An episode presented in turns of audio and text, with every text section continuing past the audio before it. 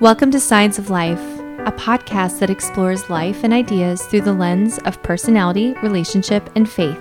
We're your hosts, Jenn and Elisa. Thank you so much for joining us today. We're going to be discussing the James Joyce quote In the particular is contained the universal. Speaking of which, hmm. I want to observe that I am particularly fond of quotes from famous authors because I think they are universally appealing. Huh. Well, universally, that. Speaking of which, I want to observe that I am particularly fond of quotes from famous authors because I think they are universally appealing. well, universally, I think that's true because of my particular experience. All right, well, we'll talk more about what all this means soon. But first, our producer, Erin, has a question for us. Yay. Yes, I do. And you guys are way too smart for me. And so, this right. is my question for you. As you already said, you're going to be talking about the James Joyce quote in the particular contains the universal.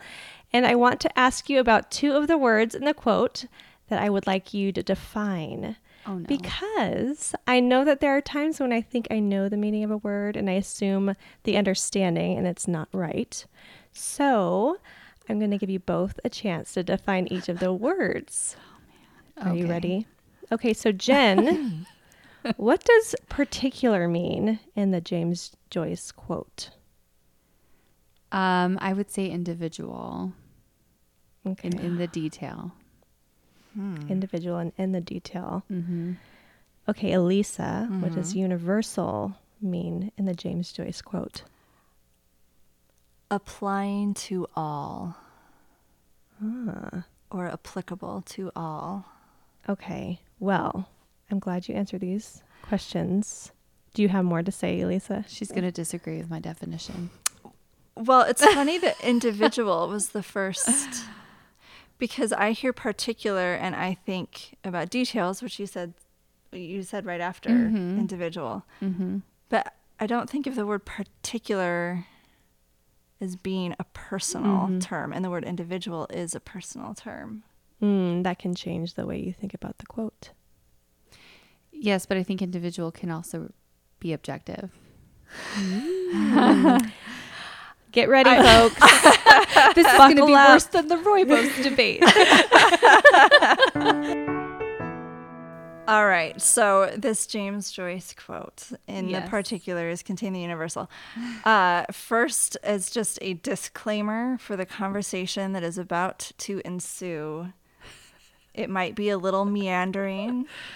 It might be a little philosophical. so come with us as yeah. we explore this idea of what it actually means. Of what it actually means.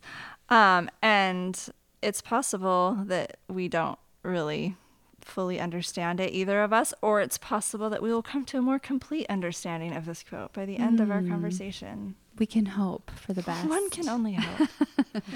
I think it's funny. Erin asked us to define those two words, um, particular and universal. And it's interesting. She asked you to define particular which I think of as details. Mm-hmm. And she asked me to define universal, which I think of as big picture. Mm-hmm. And you, Jenn, are the N, mm-hmm. more of a big picture thinker.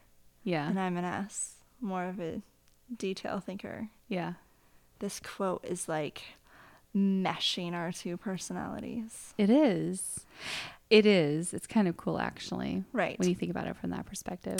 It's also driving a wedge between us. Mm-hmm. mm-hmm. I came across I came across this quote for the first time kind of recently, and I came across it in the context of writing advice, and I loved it so much when I read it. And then I mentioned it to Jenn and to Erin, and Jenn like bristled because she was familiar with the quote already, but had heard it applied in different contexts. And so, Jenn, you think of this quote in kind of a different way than I do. Yes. And so I said, I think we should talk about it on the podcast. And at first we were like, well, but could we actually fill a whole episode talking about this quote? But then Jenn, Erin, and I spent so much time texting back and forth about it and talking about it. Finally, Yeah. we were like, okay, we're going to talk about it on the podcast. Mm-hmm. So here we are, So here we are, bringing all of you along. the great debate of 2019. this is the great debate of 2019. Okay, so when I came across a quote, as I said, it was in the context of writing advice, and it actually really gave a lot of clarity to me about how to write about things because I have a tendency, I like to write. I typically, if I'm writing, it's just on my blog. So when I first came across this quote, as I said, it was in the context of writing advice, and it was really really helpful for me because I like to write. But when I write, I have a tendency to want to over explain. And so if there's some idea that I'm trying to communicate, it, it's like I, I want to explain the whole idea in kind of two stark terms sometimes. And this was helpful that this idea that in the particulars is contained the universal, that you can tell a story to communicate a bigger, more universal truth without mm. having to like break it down and explain what every piece of it means. That people get it when they're mm. reading something that's true yes. they can they can draw the bigger point out of a particular story that's told and so it helped give clarity to me in how i write and it was really useful but jenn that's not how you heard it No, that's not how I heard it. Um, I came across it when I was um, probably on some, I don't know, personality internet search or something. Um, and, you know, I like to geek out on things that we don't really talk too much about on the podcast, um, like cognitive functions and things like that. But um, for certain um, personality, certain a certain of the half half of the personality types use uh, the feeling function that deals with like their personal experience and authenticity is kind of the focus of it. Um, it's kind of looked at as like a it can like it can be selfish, and which it can be. Um, let's be honest, because I have that, so I know that's a tendency that I have. But um, it's very like personally focused on your own experience, and your referencing and your framework is built off of that. Um, and the quote came in to kind of explain like when you have a, an experience that feels personal and unique to yourself, it's it is a gateway or it's like a window into a universally applicable experience. So even though it feels like I you might feel like I'm the only one going through this or I don't I've never I, I don't it's just like a, a way to say that I've experienced this, therefore lots of other people have as well. It's almost like an empathy tool okay a method of stepping into someone else's shoes. Um, and that's kind of how the the quote was applied to this to this idea. the personality Mhm. conversation Yeah. Okay. So, well, let let's look at the root of where it came from. Um, it's James Joyce, as we said, and honestly, I've read nothing by James Joyce. he wrote Ulysses, which is one of those books that, if you haven't read it, I don't know. I, I, I see it spoofed all over the place, and you see books or you know memes or whatever that take classic novels and reduce them down to like a five minute version or a single sentence version or something like that. And I feel like anytime I see a reference to Ulysses, it just talks about how long and rambling it is for so long. Have you read the book? Um, I own it, and I remember trying to read it a long time ago, and it was impossible at the time to even like comprehend. It hurt my brain. Oh, yeah.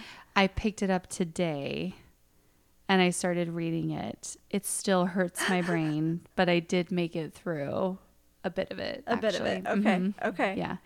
It's very, I mean, it's not pleasurable to read. And here, here I am wanting to take advice from the man who wrote this book that I've never read and most people consider rather difficult to get through. And I'm like, this is great advice. So, I mean, take that with a grain of salt. But yeah. he wrote the book Ulysses, and uh, shortly after that, he was telling somebody, I don't know if this was in the context of a letter or an interview or what, but he told somebody, this is the bigger context for this quote that he had. He said, For myself, I always write about Dublin because if I can get to the heart of Dublin, I can get to the heart of all the cities of the world. In the particular is contained the universal.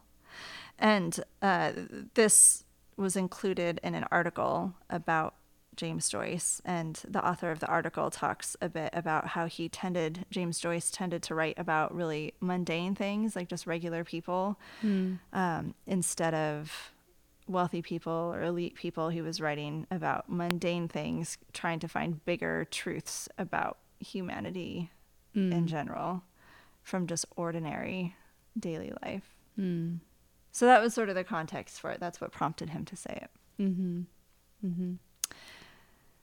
Which you were saying is illustrated in different, um, like we were saying that parables, you were saying this. Yes.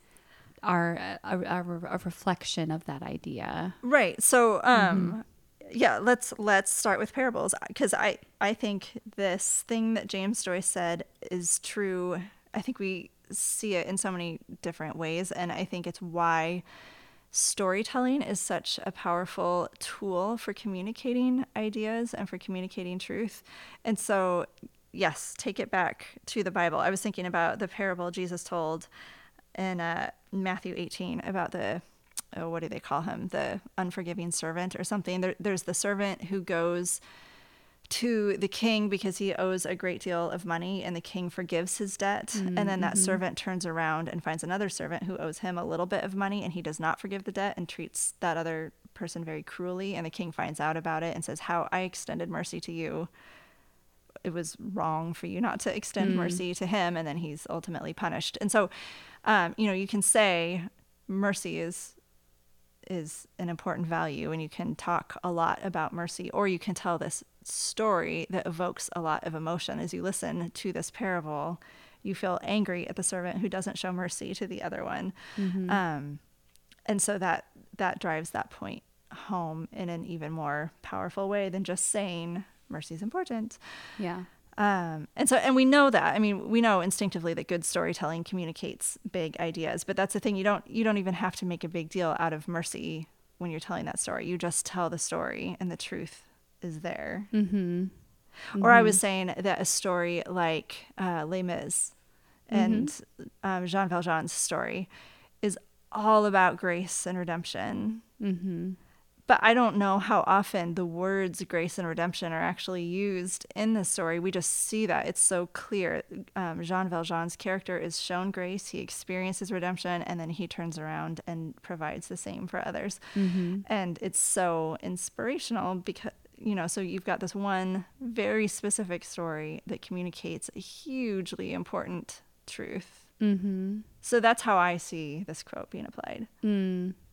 Which makes sense. I mean, there's the idea that a story would communicate in a in a much deeper and more profound way a truth than just like communicating the rule itself.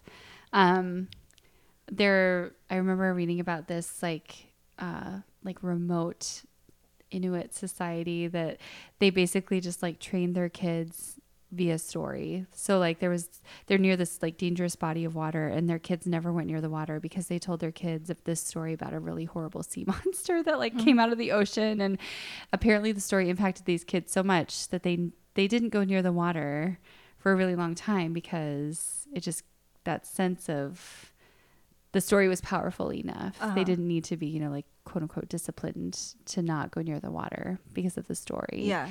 Um so I do think that's I think what we're doing so so when you're explaining that I think that it's almost like two sides of one of the same coin.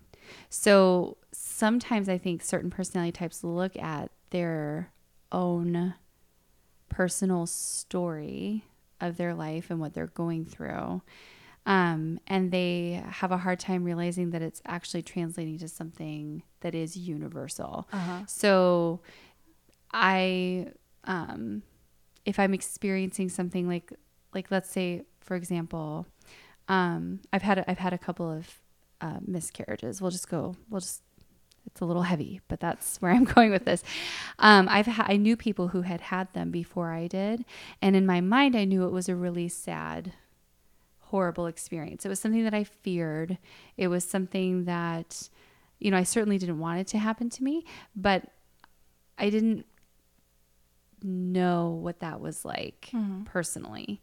So when I would support people who had gone through it, I did not feel emotionally involved in it. Mm-hmm. Um, when I experienced it myself, it became this because because I was going through that grief um, and the loss.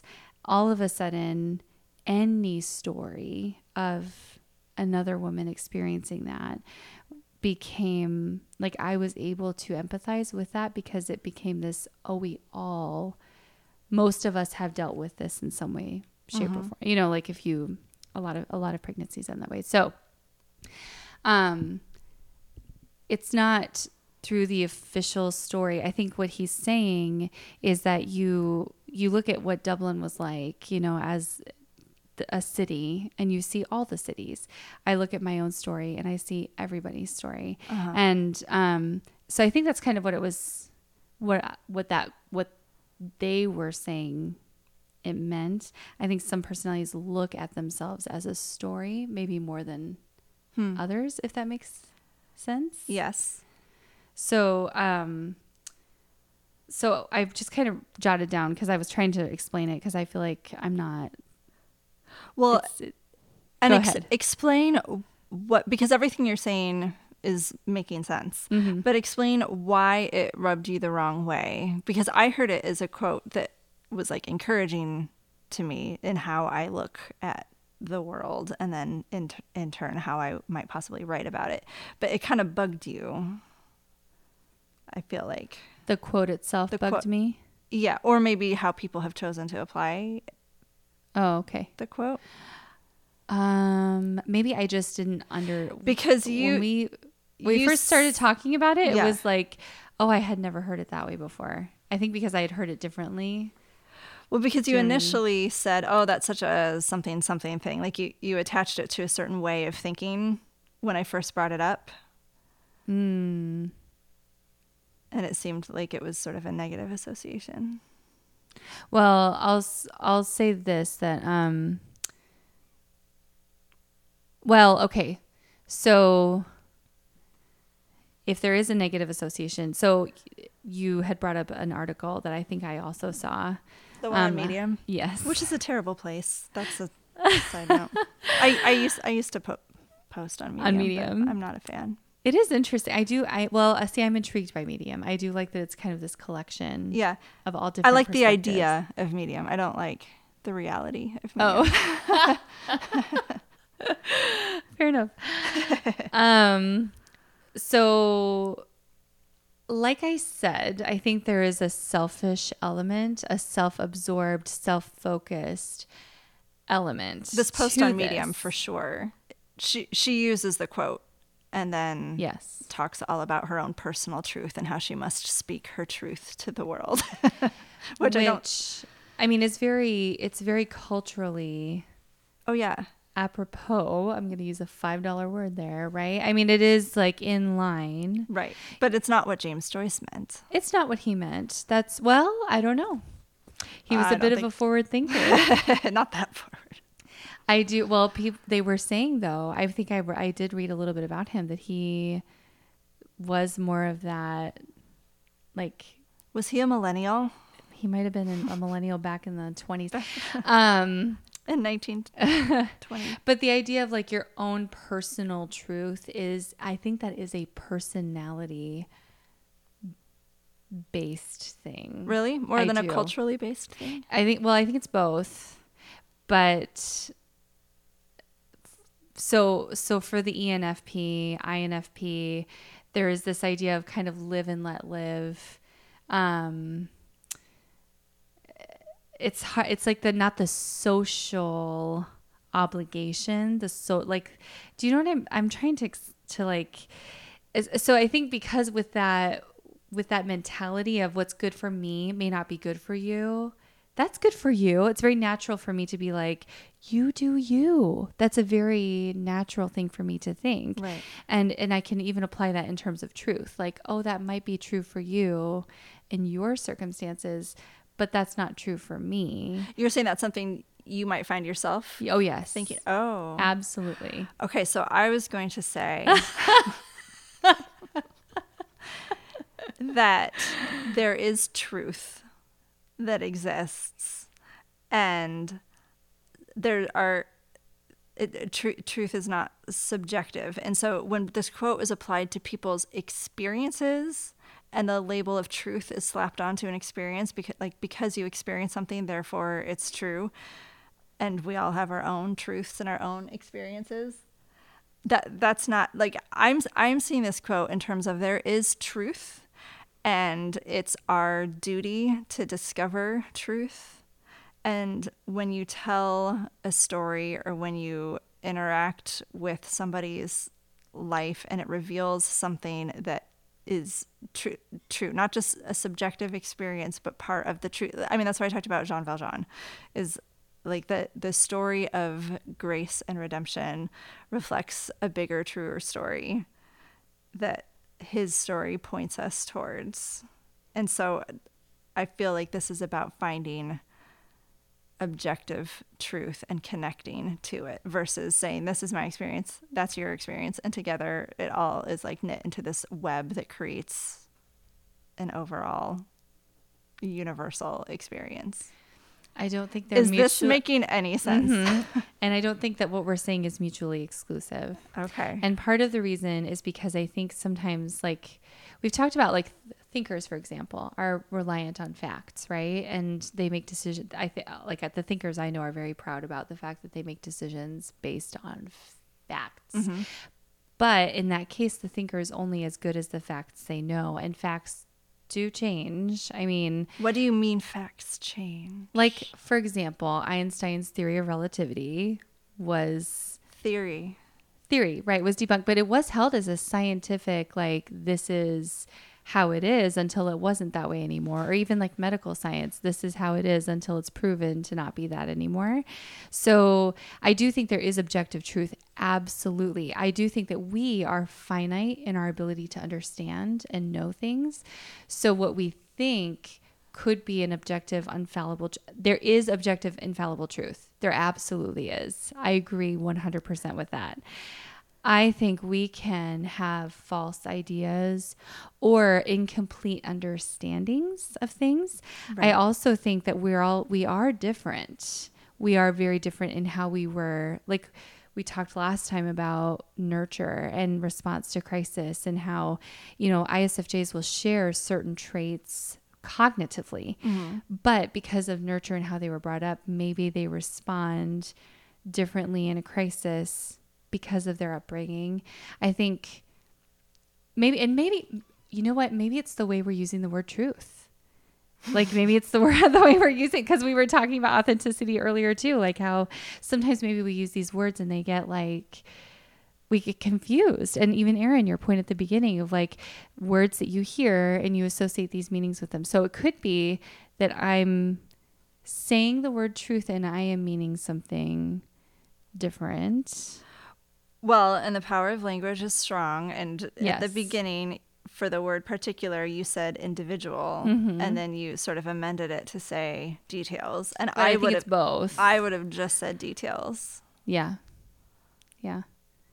Because I am attaching I am attaching it to like the one thing can point to the universal. Like I, think one person's experience can be something that is universally Yeah, and and it's a tool of empathy too. Like that's kind of, definitely. you know, I so I keep thinking about this quote in terms of storytelling, and um, as someone applied it to Shakespeare, which of course James Joyce said this much after Shakespeare, but there's a reason Shakespeare has stood the test of time, and it's because he understood.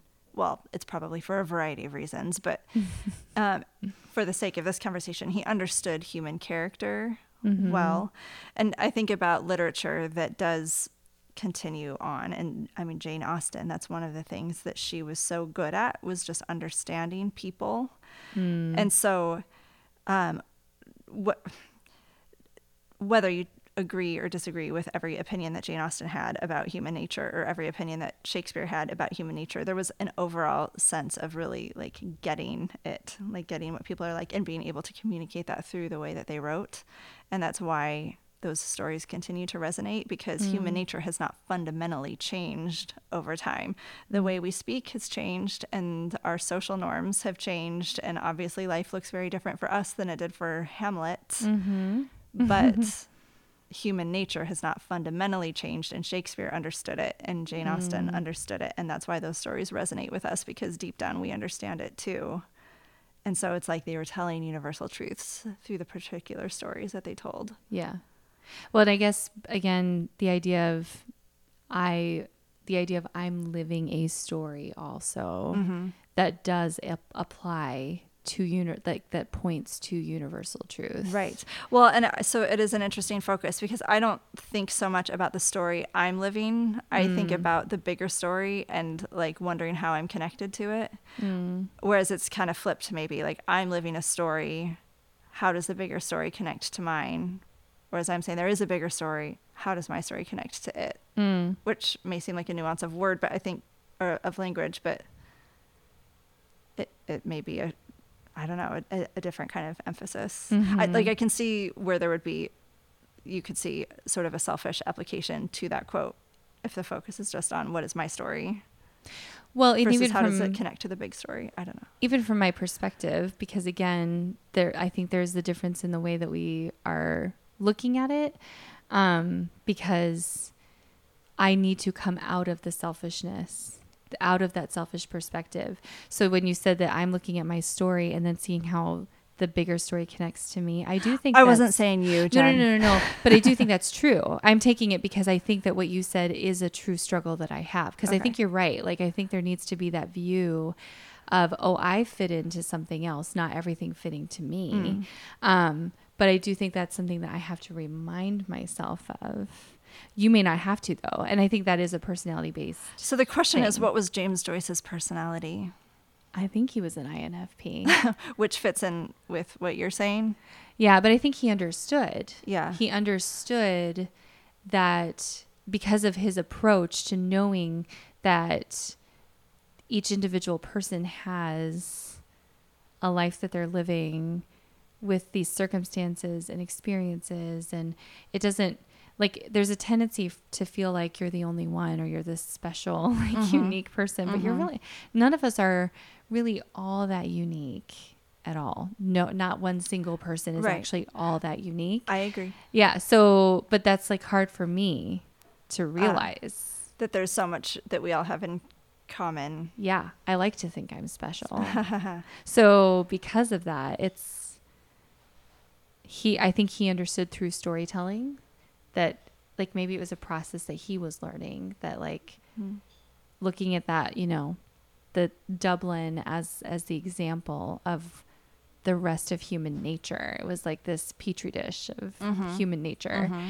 um, from a storytelling perspective some i think some personalities are more inclined to need that kind of a lesson than others interesting well we have spent, you know, nearly 20 minutes or half an hour. I don't know, discussing it here. We've spent much more time than that discussing it, not right here. Um, to our listeners, we would love to know if we totally lost you or if you like this quote. Tell us if you've read Ulysses because we'd like to know what you thought of that yeah. and if we should give it our time. Um, let us know let us know what you think. Meanwhile, Erin has been part of these conversations with us and uh, is obviously here with us right now. Did you have any thoughts, Erin, to add well, to it? Yes. And I was thinking, because I, I get to just sit here and listen to you guys mm-hmm. talk through these things, but I was thinking about my kids and how oftentimes when we're dealing with something with them individually, like um, whether it's obedience, like obeying first time and those kind of things with our younger kids, um, that is usually something that I'm struggling with even in my own relationship um, not with my husband but with the lord like mm-hmm. um, in my walk with the lord of obedience first time and i think that is a picture also of just like that particular and universal idea of how there's patterns in our world that um, kind of connect even between a parent and their child yeah yeah because we're talking about like is jenn's experience the same as my experience is the same as someone else's or is or is Dublin like Phoenix, Arizona or you know, but you're even looking at generationally mm-hmm. um, the fact that you're older and your kids are younger doesn't mean that like that even there that human nature has fundamentally changed. I mean, that's a mm-hmm. really interesting idea that your kids can be struggling with the same things that you're struggling with, especially in the context of our walk with the Lord. Mm-hmm. And it just looks different. Right.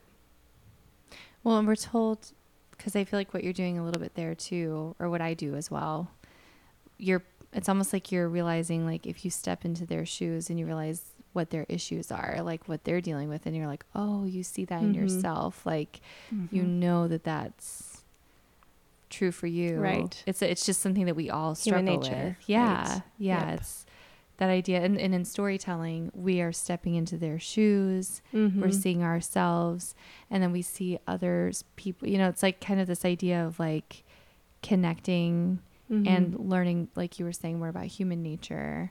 Seeing it not only in the story but in yourself, and then the people in your life. And yep ultimately, I think that's kind of the goal of all of it, though. Like through storytelling, the quote itself, I think it's just pointing to like, mm-hmm.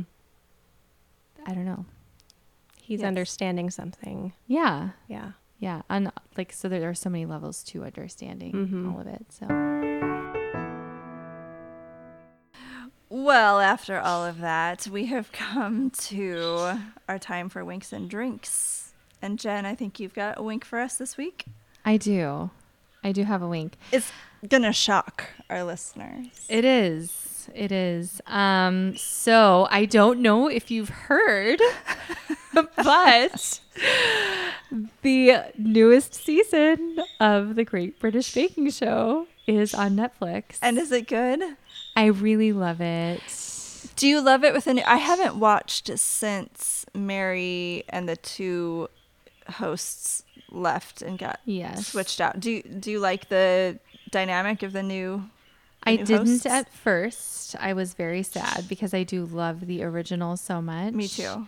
Um, however, they've really grown on me. Yeah. Yes, they've grown on me a lot, and especially the new judge Prue. I really like her. Really. A lot. Yes, but it did take a while to warm up to her. Yeah, yeah. And it has the same like happy. It's Nobody's so angry. They're very nice to the loser. It still has all of that going for it, you know. They're so with with very few exceptions. I feel like American reality TV has when people get voted off there's a lot of bitterness and like yeah. oh they picked the wrong person or I got or the they're short trash end of the stick or yeah. or yeah. And so when I first started watching the Great British Baking Show and every person who got voted off was like I just am so thankful that I had this opportunity. And yes. it, there was so much graciousness and thankfulness. Yes. And no drama. N- well I mean a, a, teeny, little a here and there but it's even the drama is polite I don't know yeah. it's, it's true. Does our quote, our yes. James Joyce quote, apply to the Great British Baking Show, Jenn? Is there something particular that's communicated in the Great British Baking Show that's also universal? Oh, man. Is it the love? Because, I mean, the food they make is not just delicious, but it's beautiful. Is mm. there like a universal appeal to beautiful, delicious food? Or, like, what is it about that show that draws people in? universally universally the particular nature of the show that draws people um perhaps the fact that there is so much creativity and um you know, you're watching these people work so hard. Everybody's working so hard towards the same goal and you're watching them struggle or succeed. Yeah. And you just see yourself in that. And you wish it's like the people who are struggling well, you wish you could be like that or you could come back the next day for the showstopper and try really hard to just pick up from where you like if you had a really bad day the day before. I find myself thinking that a lot when I watch it and I wonder if other people do too, like the desire to emulate the perseverance Yeah. and the desire to recover and do well and in the face of failure, you know. Well, and one of the cool things about it is that the people they bring onto the show are normal people who bake as a hobby, Yes. not as, you know, professional bakers. right. And so it feels like that could be me. Like, Totally. I, I that's not so far fetched. Even though it is, I mean, the things they're making, it's like, oh, I don't make pastry. Right. But but when it goes back and shows them in their homes, I mean they're Oh, yeah. they're moms or they're teachers or they're engineers or they're Totally. gardeners. I mean they're just living their lives and Mm-hmm. baking for fun and then they have this really cool opportunity. Yes. Yeah. I really love like every aspect of it. It's a good one. It is. It is. Well, and our drink this week is a wine this time, not a tea. Um, and it's called Storyteller Wine. And Todd first bought me a bottle of this maybe a year ago um, because he thought I would like the name of it, which I do. And these wines, these Storyteller wines are so good. We usually get the Cabernet, which is what we're having right now, but they have some white wines as well that are super delicious. And the only thing is that I've only ever seen them at Fry's, the grocery store Fry's.